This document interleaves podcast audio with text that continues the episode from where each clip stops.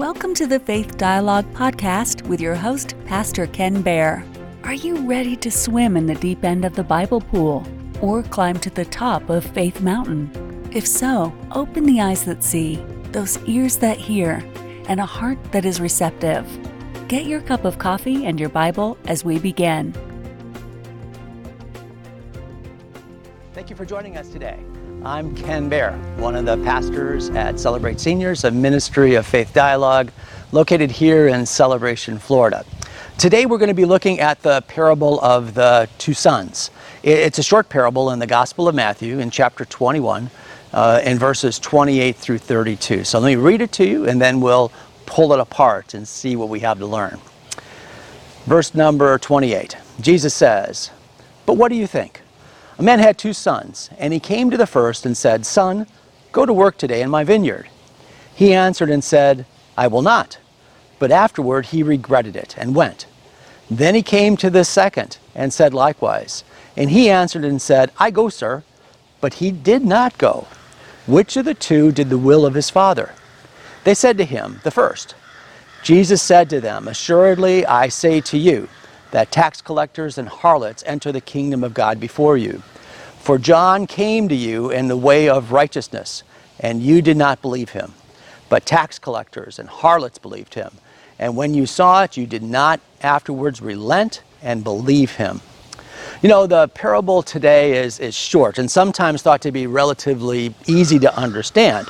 Uh, it actually gives, a, gives me a great opportunity today to, to spend some time with you on the principle of biblical interpretation.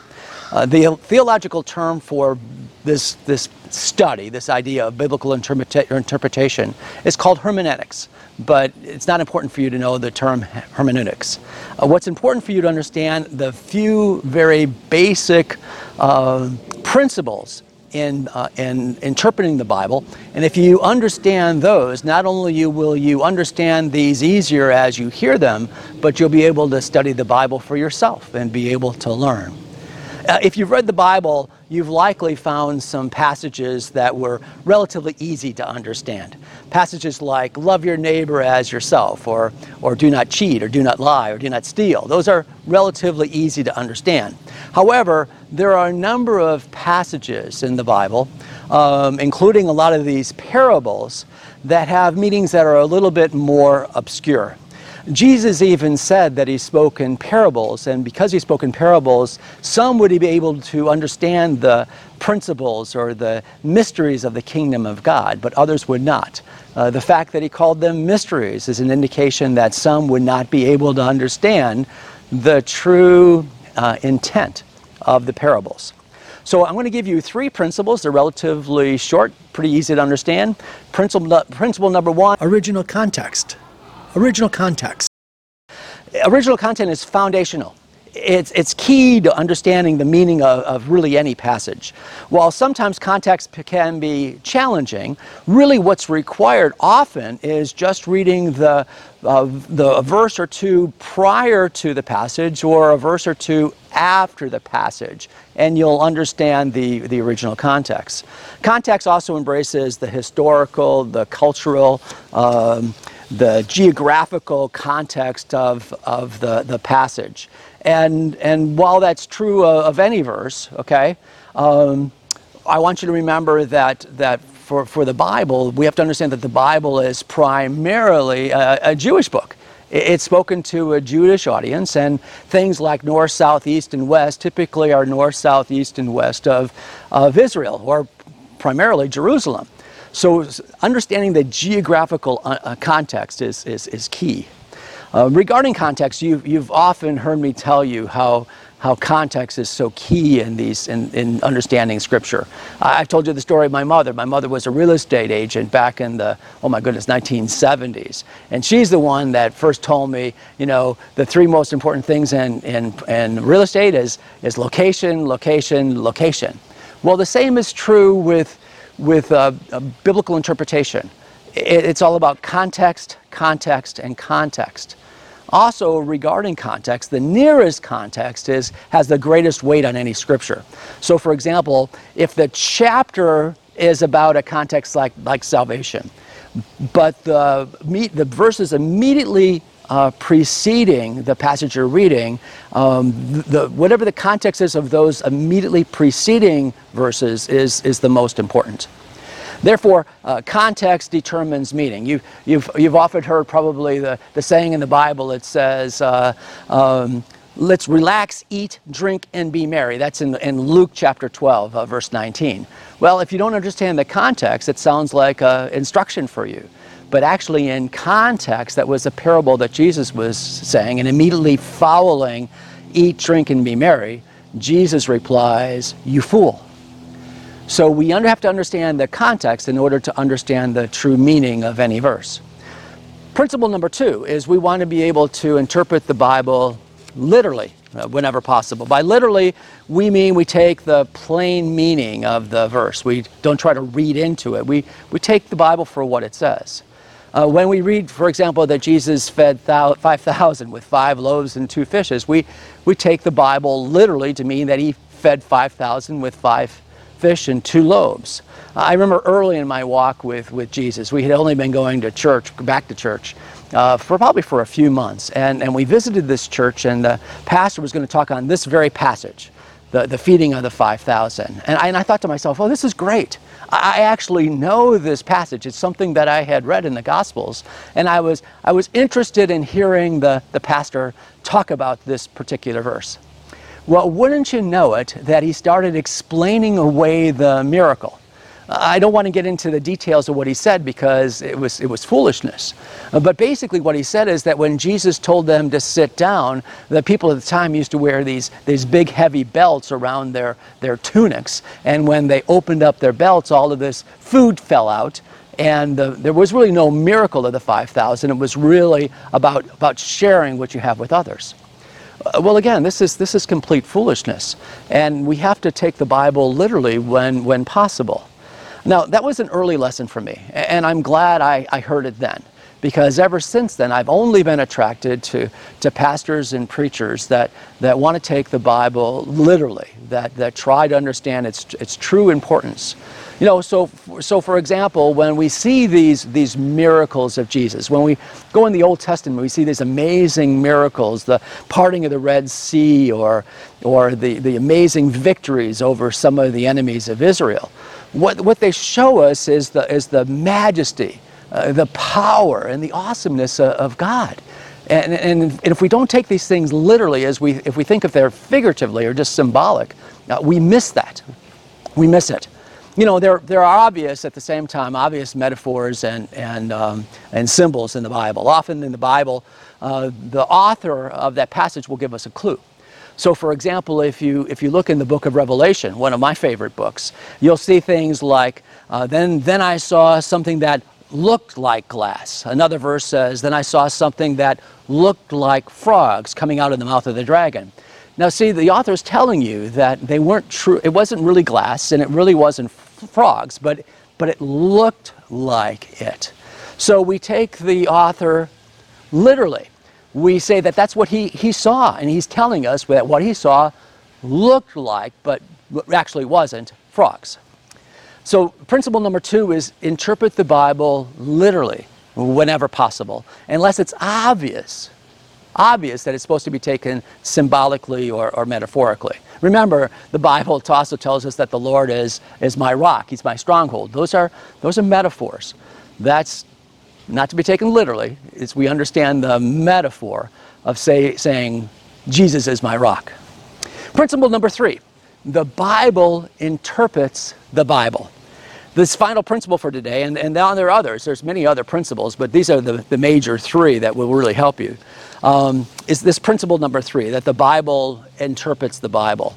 Uh, this really became the bedrock of Bible interpretation in the sixteenth century with the Reformation. You remember there were some great scholars that came up, and they, they took a look at what the church had been teaching for, for many, many years, and, and they decided that theology could be, could be better. Uh, for years, the Bible was really not even read by the people.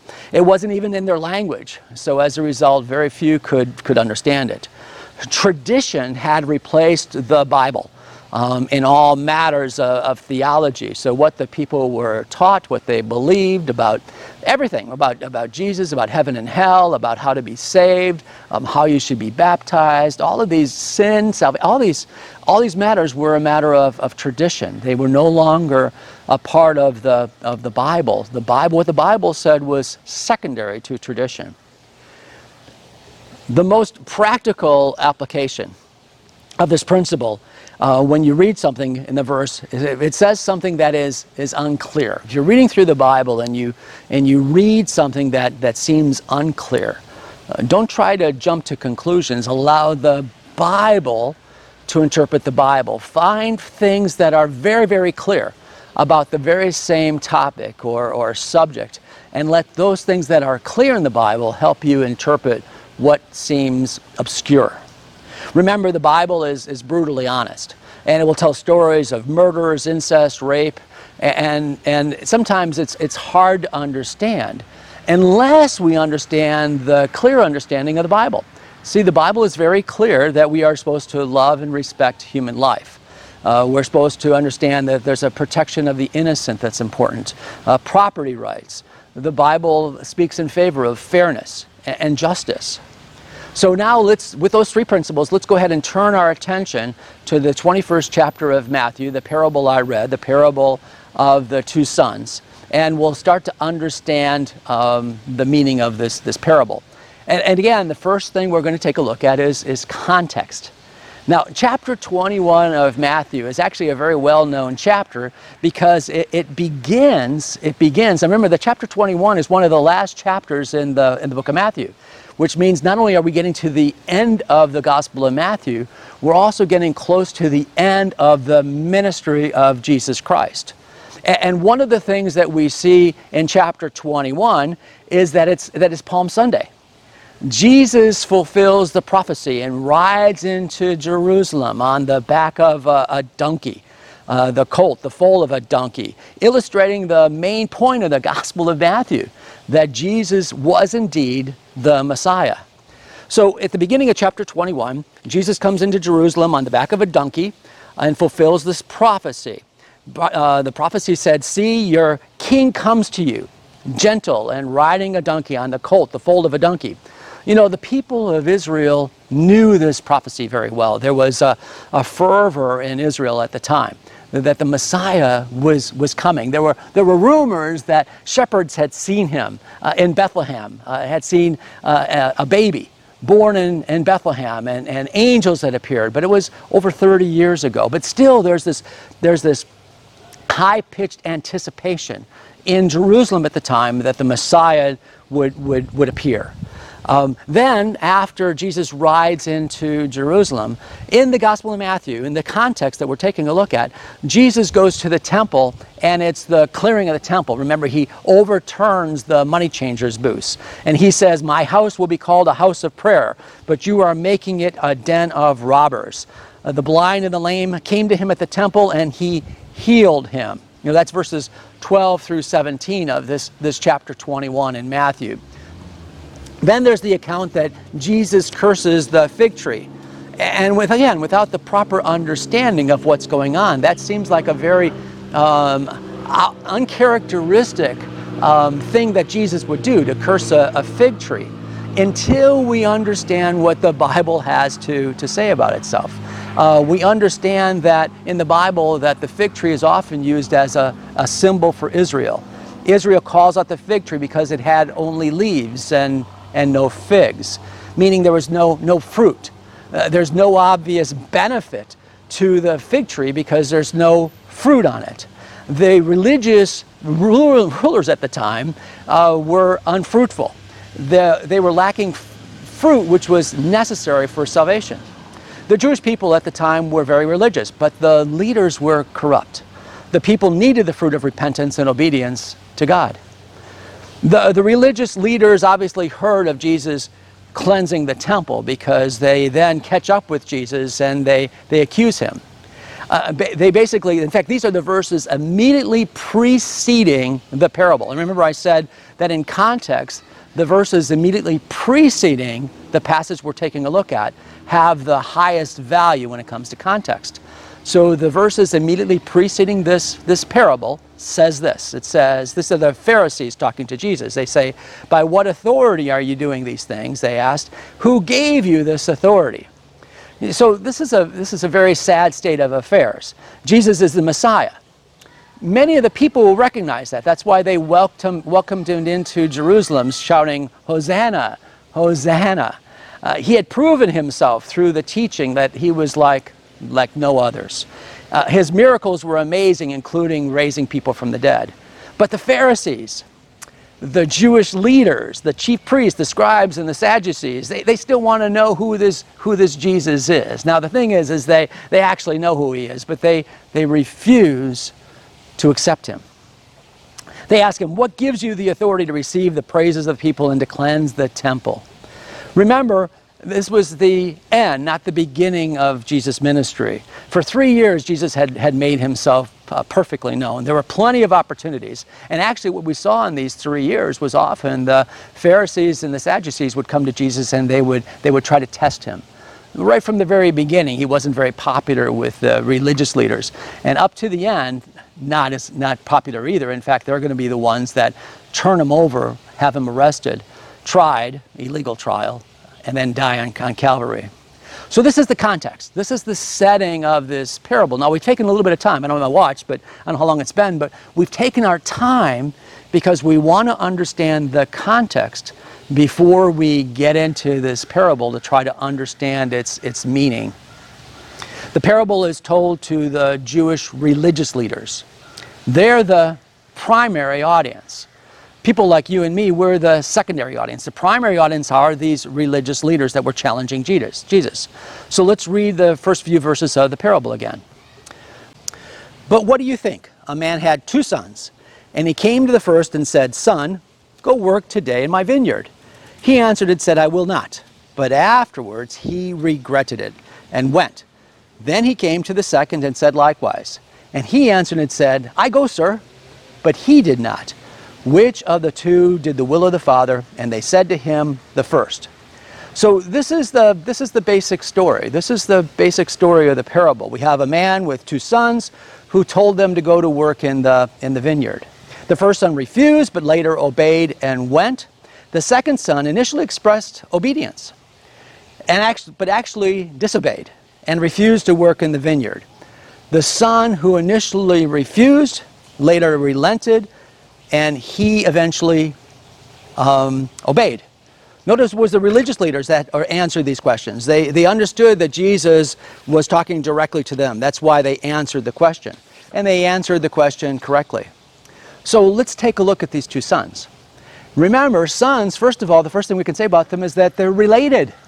Uh, they have the same father. They are heirs, heirs of the father. They're also heirs of the vineyard that they're told to go and work in. The first son said, I will not. Uh, this blunt answer indicates outright rebellion. Jesus is applying this to the people of Israel. He is singling out two types, two types with the two sons. These two sons represent the two types of people that Jesus is speaking about. The first son said no. He, he didn't obey, he didn't try to obey, he didn't pretend to obey, he just said, no way. And this son represents those that were a part of Israel, but were rebellious. Uh, they're not the people that go to temple, they're not the people, in fact, if they go to temple, they're likely trying to steal something, hurt someone, or enrich themselves in some way. Do you know people like that in Israel? Well, we do. The Bible talks about them often. In fact, they're included later in this same parable. Uh, the answer is yes. These are the tax collectors, the people referred to as tax collectors and harlots. Tax collectors are those who sympathize and work directly with, uh, with the Romans. They were hated by the people of Israel. Also included in this category are the thieves, the harlots, the, the idolaters, the people, again, that refused to obey the religious leaders' teaching. Uh, no, you don't want your daughter to grow up a harlot, and you don't want your son to become a tax collector. That's just how it was in Israel. However, notice something. The first son said no, but then later it said he repented. He, he regretted it. In other translations, um, it's clear that he repented. Uh, there's actually two words in Greek that are translated often as, as repent. They're, they're very similar. The first one is the word metanoeō. Metanoeō is a compound word. It basically means to change your mind. It isn't so much about rendering your shirt or falling on the ground or feeling remorse. It's really about, first of all, changing your, your mind. Deciding something that you didn't think was true is actually true. For example, in Matthew three two, John the Baptist came and said, "Repent, metaneo, uh, for the kingdom of heaven is at hand." Uh, the word here is translated uh, regretted. Uh, it, it's a much stronger uh, term. Uh, the, the Greek word here is not metaneo, but it sounds similar. It's metamelomai, metamelomai.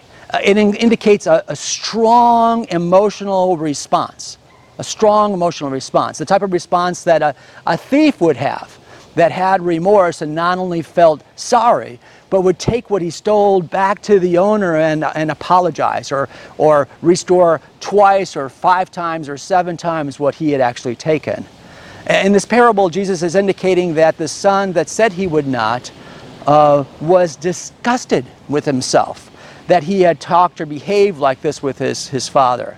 The word metamelomai has one big difference from the other word, and that is an action that immediately follows the feeling. And this comes with the action. Uh, the thief returns what he stole. The tax collector repays double. Uh, the harlot not only gives up her, her wicked ways, but becomes a model citizen. She becomes somebody completely different. In the case of the son in this parable, it is similar. He eventually obeyed his father and went to work in the vineyard. Now, on to the second son. Notice that the second son responded initially with a, a very strong affirmative. He said, "I go, sir." Did you see that? Now, it's not surprising that he addressed his father as sir. Uh, he was so respectful, so obedient, uh, so apparently obedient. Calling his father by sir, it strengthened the, the, his affirmative reply. His, he said, "Yes, sir," right away. But ultimately, he, he did not go. He, he didn't go to work in the vineyard. Perhaps he, he never had intention, we're not sure. But either way, he, he did not go. Now, we use Scripture to interpret Scripture. Remember, that was one of the principles, and Scripture interprets Scripture. This son represents a group of people, and also in Israel at the time. They were apparently obedient. They used words that were respectful, that were very polite, maybe theological. Uh, they're, they're the people that Jesus is addressing. These are the religious leaders. In, in Mark chapter seven, Jesus has a similar conversation with those religious leaders. Uh, in verse five, it says this, "So the Pharisees and scribes questioned Jesus, 'Why do your disciples not walk according to the tradition of the elders? Instead, they eat with defiled hands.'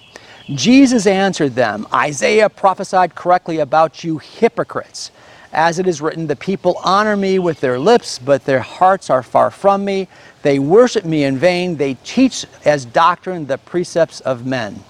You know, then in this parable, um, Jesus asked the listeners, the chief priests and the elders, which son had done the will of the Father? Is it the one whose no became a yes, or whose yes became a, a no? The religious leaders answered correctly. They said the will of the Father was done by the one who actually did what was asked. So let's take a look at the very next verse, verse thirty-one. "Jesus then said to them, 'Assuredly I say to you that tax collectors and harlots enter the kingdom of God before you.'" This is the, this is the punchline of the parable. Jesus is emphasizing the fact that doing the will of the Father is much more important than saying that you're going to do the will of the Father. Uh, it, it's, it's a matter of works over words. It's a matter of, of deeds. This parable was directed to the religious leaders, but the application, here's the go, the application is to, to us as well. In, in the second chapter of the book of James, uh, James is the half-brother of, of Jesus, and he addresses this same concept of, of faith and deeds, words and works. And James says to the church, that's, that's you and me, he says, "So too, faith by itself, if it is not com complemented by action, is dead. But someone will say, 'You have faith and I have deeds. Show me your faith without deeds, and I'll show you my faith by my deeds.' You believe that God is one. Good for you. Even the demons believe that and shudder. You know, we have a, a saying in this country. If it's one thing to talk the talk, but really what you need to do is to, to walk the walk. And this is exactly what the religious leaders had not done. These religious leaders understood this as well and gave the correct answer. They said that the obedient son is the one who actually went to the vineyard, uh, even though he initially said no. They gave the correct answer, but imagine the look on their faces when Jesus then immediately responded, "I surely tell you that tax collectors and harlots will enter the kingdom of heaven before you." Before you. Jesus was pointing to them, the religious leaders, the scribes, the Pharisees, the Sadducees, by saying that indeed this, they were the same as the son who said he would do something, but then, but then refused. He talked the talk, but he didn't walk the walk. So what is it about these, the behavior of these, these religious elite, these religious leaders that was, that was taking them out of the kingdom of God, putting them behind the worst of the, the sinners in Israel? What had happened had they rejected God? Well, as much as we can criticize these religious leaders, they, they actually were very ze- zealous for God. They were very zealous for the law. They were somewhat misguided, uh, but they actually wanted to do everything that the law commanded.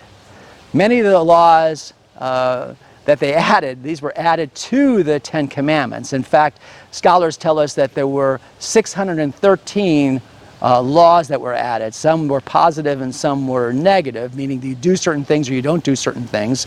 Uh, they're called they're called mitzvahs.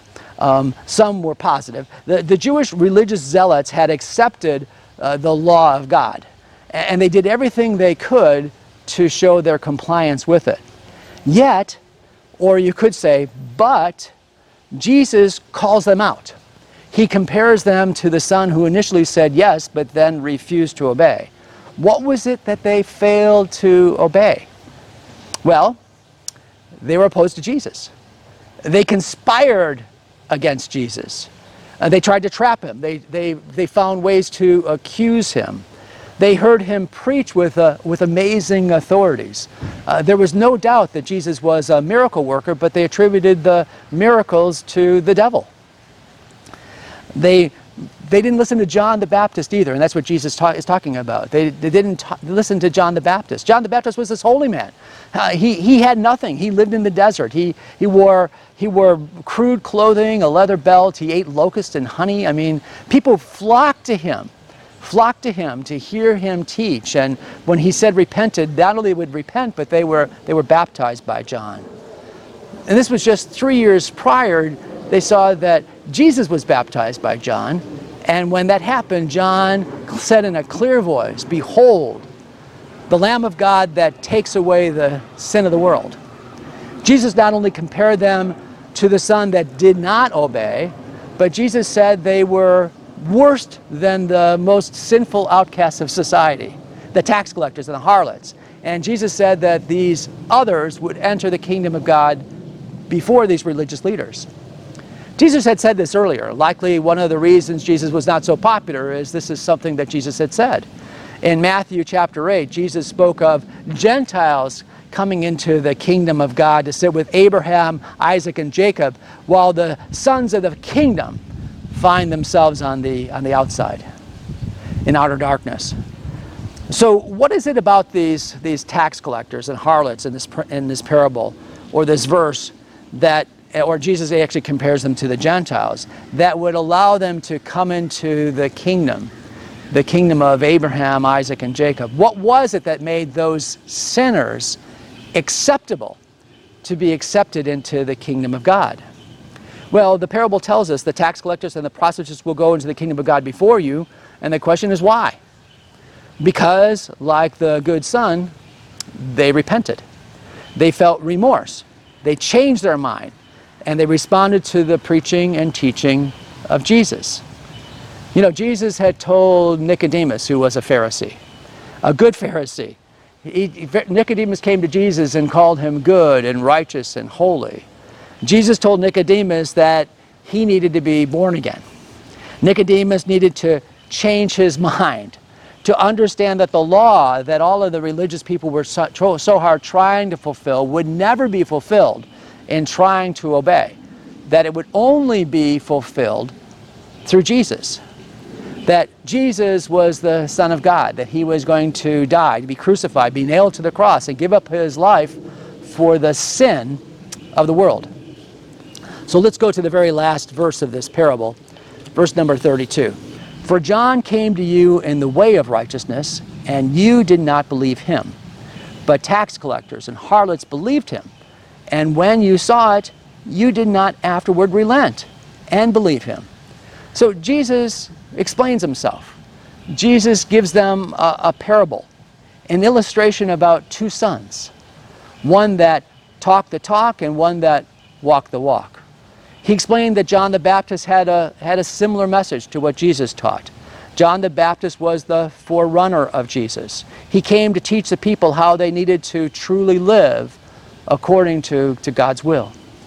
If you remember the story of John the Baptist, people came out to the desert to hear him, and those who believed repented and were baptized.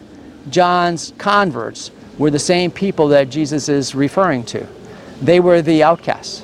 They were the tax collectors. They were the harlots. They were the ones that were considered unrighteous by these religious elite. However, the religious leaders would not. They refused to follow um, John or Jesus. They refused to repent.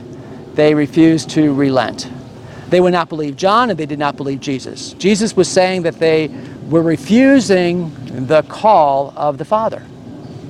They were refusing the call of the Father.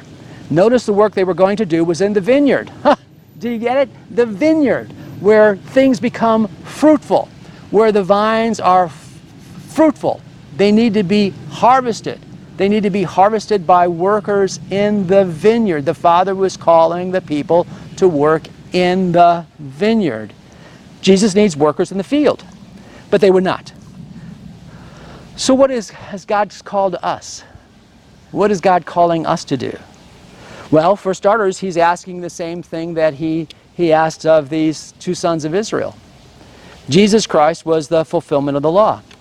All of the symbolic rituals, the, the feast days, the holy days, all of the things that the people of Israel did, even the things in the temple, including the articles in the temple, all pointed to a deeper spiritual meaning. Most of those fulfilled in Jesus Christ. Jesus Christ was the fulfillment of the law. We have the benefit now, however, of, of having both the Old Testament as well as the New Testament. And in the New Testament, it's made clear to us that we come into a relationship with God through Jesus Christ, through, through, through grace, through faith, through grace. And it's the faith in Jesus Christ that makes us right with God. Do you know the other word for the New Testament? The other word for the New Testament is called the, the New Covenant. The New Covenant, see, it was the Old Covenant with the people of Israel, Abraham, Isaac, and Jacob. But there's a New Covenant, and that New Covenant was with whosoever. Whosoever understands who Jesus Christ is. The Old Covenant was between Israel and God, and the, the focus was the, was the law. In the New Covenant, the focus is none other than, than Jesus Christ. Jesus came and was the only perfect man. Through his obedience, he had access to the New Covenant. He gave us access to the New Covenant that God provides through grace, through faith in Jesus Christ. Today, just like the Pharisees and Sadducees, there are many who believe that they can be right with God themselves. It's called self-righteousness. Uh, but there's But they're really no better than these religious leaders in Israel. Uh, they, they thought that they could do it on their own. They were what we call legalistic. Uh, they were legalistic towards their relationship with God. Uh, they thought that as long as they would obey the law, they would be fine. And Jesus made it clear, however, that the requirements of the law were, were actually much greater than the people e- even anticipated. The question is, who really does the will of God? We see this in this parable, that it really doesn't matter what you say. It's who you follow. It's who you follow. Will you, Father, will you follow the Father's call? Will you follow Jesus, and will you follow Jesus and work in the, in the vineyard? You see, this is not about religion. Uh, the people of, of Israel were, were very religious. Uh, they were a, a bunch of religious zealots. Um, but a lot of what they believed in was about religion. God is not interested in your religion. God is interested in your, in your heart. You want to know the really good news about this parable of the two sons? You know, everything, every those stories, you want to hear the good news or the bad news? Well, give me the bad news first. Well, the bad news was that the religious elite, who had paraded around with their long robes and their religious garb, thinking that they were something really, really special, found out that they, they were not. They were not getting into the kingdom of God until they too repented. But here's the good news. This is really good news. The son that was accepted was the one that had said no. See, he, he wasn't following God. He, he wasn't interested in the things of God. But he, he changed his mind. He changed his mind and decided to go ahead and, and follow the call of the Father. The call of the Father is to follow Jesus. There are many people, some of you that I'm talking to today, that have, have said no to this call to follow Jesus.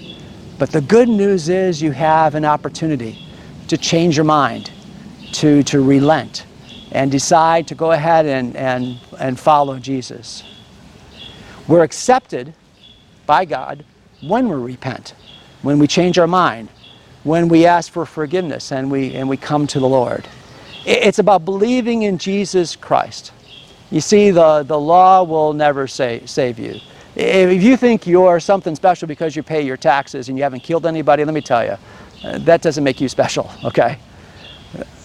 What makes you special, let's put it this way, what makes you righteous is believing in Jesus Christ.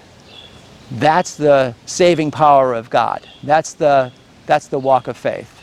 That's walking the walk, not just talking the talk.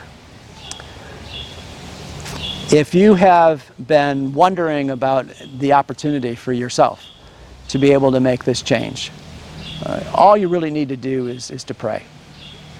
In Romans chapter ten, it says this, it says that if we uh, believe in our heart that Jesus is Lord and confess with our mouth that God had raised him from the dead, we will be, will be saved. You see, that's where it begins. It begins, our walk with God will, begins with understanding who, who Jesus truly is. Let's pray. Father God, we want to thank you. You've been listening to Faith Dialogue with Pastor Ken Baer, recorded live at Celebrate Seniors, a ministry of Faith Dialogue. You can listen to or watch all of the recordings at Faith Dialogue by going to w w w dot faith dialogue dot org.